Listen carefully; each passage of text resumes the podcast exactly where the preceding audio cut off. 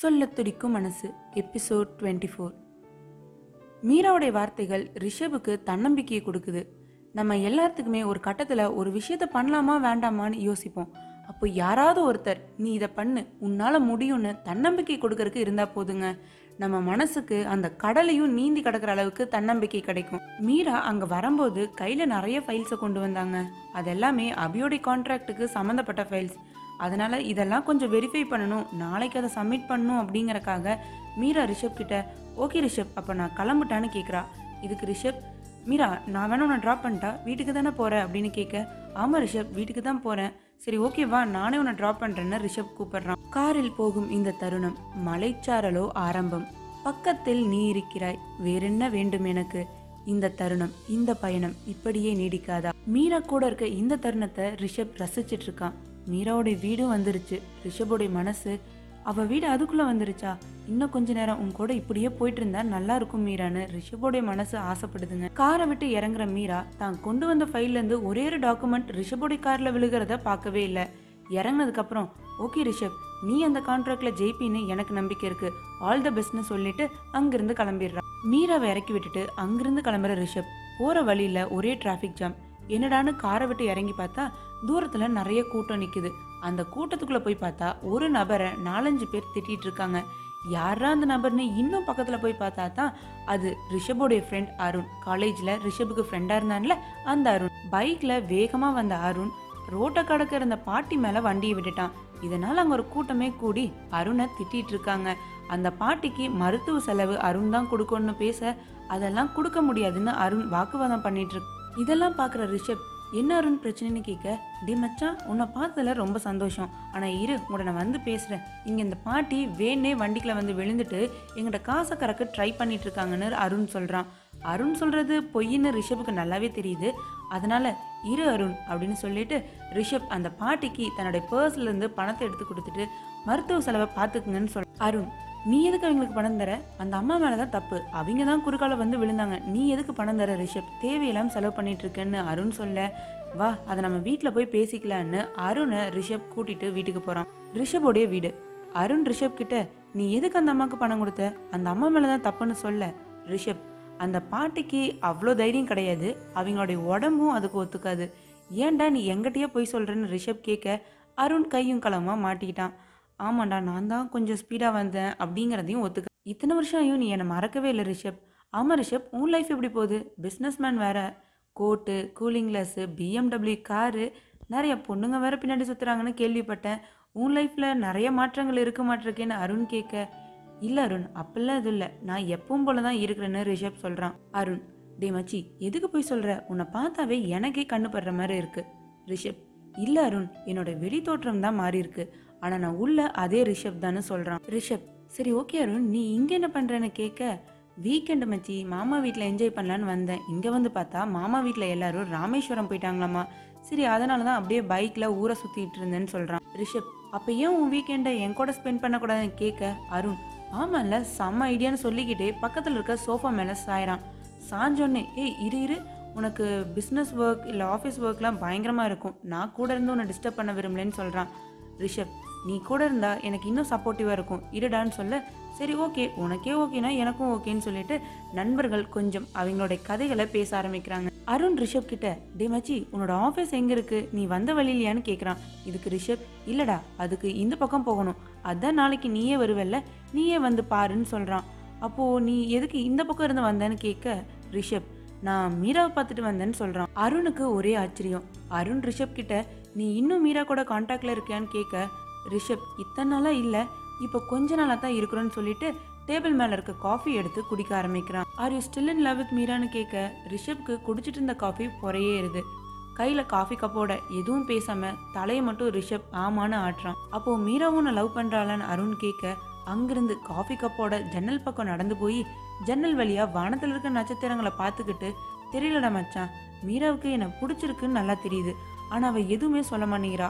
மீரா இந்த தடவை என்னோட காதல் அக்செப்ட் பண்ணிக்குவான்னு என் உள் மனசு சொல்லிக்கிட்டே இருக்கு அப்படின்னு ரிஷப் சொல் அருண் ரிஷபோடைய நல்ல ஃப்ரெண்டு தான் ஃப்ரெண்டு மறுபடியும் இந்த மீராவால் கஷ்டப்படக்கூடாதுன்னு நினைக்கிறான். இதனால மீராவை நேரில் மீட் பண்ணி ரிஷபை மீட் பண்ணாத அவனை விட்டு போயிருன்னு சொல்லலான்னு எனக்கு தோணுது. ஏன்னா அருணுக்கு நல்லாவே தெரியும். ஏற்கனவே ரிஷப மீரா வேண்டான்னு சொன்னனால அவன் எவ்வளோ கஷ்டப்பட்டான் எவ்வளோ கஷ்டப்பட்டு அதிலிருந்து வெளியே வந்தான்னு தெரியும். மறுபடியும் இப்படி ஒரு விஷயம் நடக்கிறதுக்கு அருண் விரும்ப மணி பன்னெண்டு நண்பர்கள் ரொம்ப நாள் கழிச்சு சந்திச்சனால நிறைய விஷயத்த பேசிக்கிறாங்க. நிறைய விஷயம் பேசினது மட்டும் இல்லாம தூக்கம் வராத ரிஷபுக்கும் இன்னைக்கு நல்லாவே தூக்கம் வந்திருக்கு. ஆழ்ந்த தூக்கத்துல ரெண்டு பேரும் இருக்காங்க.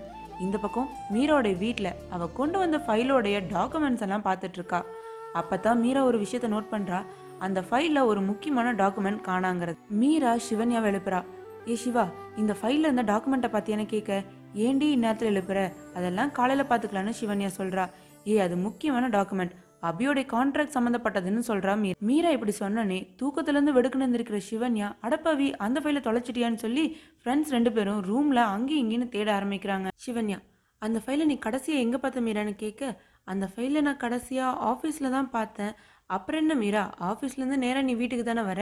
இங்கே எங்கேயாவது தான் வச்சிருப்பேன் நல்லா தேடிப்பாருன்னு சிவன்யா சொல்கிறா இல்லை சிவா நான் வர வழியில் ரிஷப் கூப்பிட்டான்னு பீச்சுக்கு போயிட்டு அவன் தான் என்னை இங்கே ட்ராப் பண்ணான். ஆனால் நான் அப்போ அந்த ஃபைலை நோட் பண்ணவே இல்லையே. அடப்பாவி அப்போ அந்த ஃபைலை நீ பீச்லேயே விட்டு வந்துட்டியா? இல்லை ரிஷபோட காரில் கீ விட்டுட்டியா? தெரியலையே. நான் வேணா பீச்சில் போய் பார்த்துட்டு வரேன்னு மீரா கேட்க சிவன்யா மேடம் மணி எத்தனை? மத்தியானம் ஒன்று இல்லைங்க இப்போ நைட் ஒன்று இந்நேரத்தில் பீச்சுக்கு நீ போக போறியான்னு கேட்க அந்த ஃபைல் எவ்வளோ முக்கியம்னு உனக்கே தெரியுமா சிவா. அப்போது அதை கண்டுபிடிக்கிறக்காக நான் போய் தான் ஆகணும். சரி இரு. நம்ம ரிஷப்க்கு ஃபஸ்ட்டு ஃபோன் பண்ணி கேட்டுடலாம் அவன் காரில் கீ இந்த ஃபைல் இருக்கான்னு. இல்லை இல்லை வேண்டாம். மணி ஒன்று ரிஷப் கண்டிப்பாக தூங்கிட்டு இருப்பான். நீ அவனை எழுப்பவே எழுப்பிடாத. அவனுக்கு நீ ஃபோன் பண்ணக்கூடாதுன்னு சொல்லிட்டு மீரா அங்கேருந்து அந்த நேரத்தில் நைட்டில் பீச்சுக்கு அவசர அவசரமாக கிளம்புற மீரா அவசரத்தில் ஃபோனை வச்சுட்டு போயிடுறா. மீராவோட வீட்டிலேருந்து அந்த பீச் கொஞ்சம் பக்கம்தாங்க. ஒரு பதினஞ்சு நிமிஷத்தில் போயிடலாம். மீரா போய் ஒரு மணி நேரம் ஆச்சு. ஆனால் மீரா கிட்டேருந்து எந்த ஒரு தகவலும் வராதனால சிவன்யா மீராவுக்கு கால் பண்ணுறா பார்த்தா ஃபோன் அவங்க ரூமுக்குள்ளேயே ரிங் ஆகுது. இந்த மீரா ஃபோனை இங்கே வச்சுட்டு போயிட்டாளா? இப்போ நான் இவளுக்கு எப்படி கூப்பிடுறது? இந்நேரத்தில் இவளை யார் போக சொன்னா? போய் ஒரு மணி நேரம் ஆச்சு. இன்னும் இவன் திரும்பி வந்த பாடும் இல்லை. இங்கிருந்து பீச்சுக்கு போகிறக்கு எப்படியும் ஒரு கால் மணி நேரம் வரக்கு ஒரு கால் மணி நேரம் அரை மணி நேரம். அப்படி பார்த்தா மீரா இந்நேரம் வந்திருக்கணுமே. ஒரு மணி நேரத்துக்கு மேலே ஆகுது. இந்த மீரா என்ன பண்ணிட்டு இருக்கான்னு தெரியலன்னு சிவன்யா மீராவை நினச்சி வருத்தப்பட்டுட்டு இருக்கு. மணி ரெண்டாச்சு. மீரா இன்னும் வரலிங்க. சிவன்யாக்கு என்ன பண்ணுறதும் புரியல. யாரை கூப்பிடுறது என்ன பண்ணுறதுன்னு தெரில திடீர்னு சரி ஓகே நம்ம ரிஷப்க்கு கூப்பிட்டு பார்க்கலான்னு அவளுக்குள்ள தோணுது. ஆனால் மீரா தான் ரிஷப்க்கு கூப்பிடக்கூடாதுன்னு சொல்லியிருக்காளே. சிவன்யாவுக்கு தர்ம சங்கடமாக போயிடுச்சு மீரா சொன்ன பேச்சை கேட்குறதா இல்லை ரிஷப்க்கு கால் பண்ணுறதா என்ன பண்ணுறதுன்னு தெரியாமல் சிவன்யா முழிச்சுக்கிட்டு இருக்கா? கடைசியா சாரி மீரா. எனக்கு இப்போ ரிஷப்பை கூப்பிட்றத தவிர வேற வழி தெரில நீ போய் இவ்வளோ மணி நேரம் ஆச்சு உன்னை பற்றி எனக்கு எந்த தகவலும் தெரில. எனக்கு என்ன பண்ணுறதும் தெரில.